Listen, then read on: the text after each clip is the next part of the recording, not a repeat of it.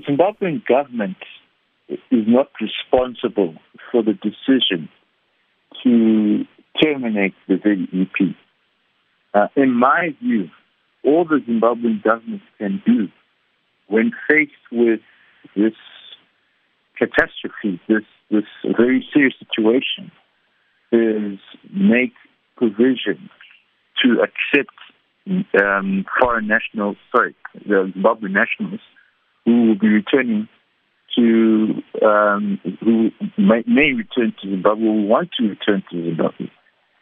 Uh, the Zimbabwean government's power is limited to its jurisdiction, um, and they, in my view, they're doing the right thing in um, making making provision to facilitate and expedite um, the return of Zimbabwean nationals.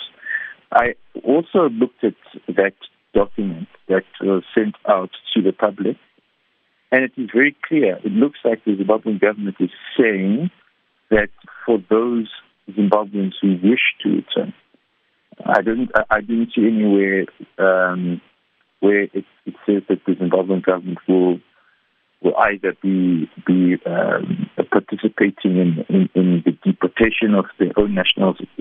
I, I, just got the I got the sense that uh, that it's a voluntary exercise, um, and they're doing what any government would do um, when there's a crisis in a foreign country is to make provision for the return of its own people.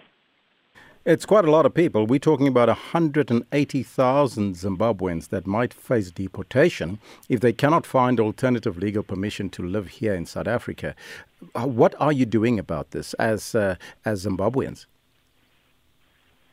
Um, as you rightly uh, pointed out um, in your in, in the premise of your question, I am one of the many lawyers that are challenging, who have been briefed to challenge um, the decision by the South African government to to put the Zimbabwean nationals' um, uh, legality of their stay in the country at risk. So what we we are doing is um, preparing for the court hearing, which will take place on the 11th of April and run until the 14th of April this year. That is we're doing as far as legal action.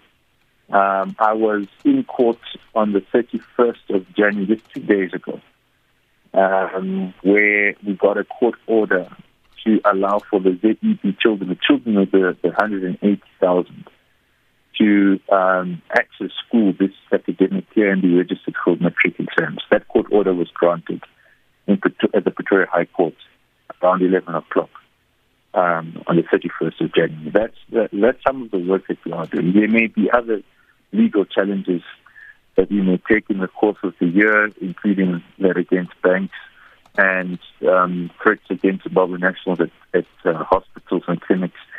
Um, we are looking at legal action to protect Zimbabweans who may seek to um, acquire uh, medical services from from clinics and hospitals uh, but are being threatened uh-huh. uh, when we do so. So we are, we are look, whatever challenge um, that Zimbabweans face in the country, um, when we get instructions from our clients, we, we take action. That's yes. what we're doing as, a, uh-huh. as an organization. Now, the, exem- the Zimbabwean exemption permits or the ZEPs was a temporary uh, uh, um, uh, measure to have Zimbabweans in South Africa. Why are you fighting this measure uh, in relation to them rather getting um, temporary uh, either resident permits or, uh, to, to, or something to that effect?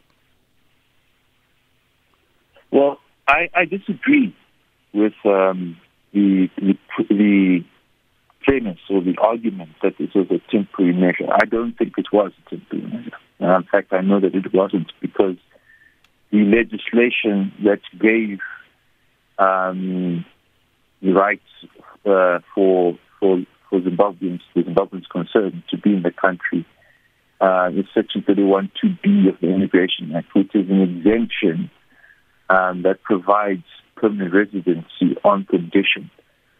So it is they, technically they, the individuals concerned had permanent residency, residency on condition, and in this case the condition was that it will last last for you know the years that it has lasted, and in this case, the years are well over 13 years.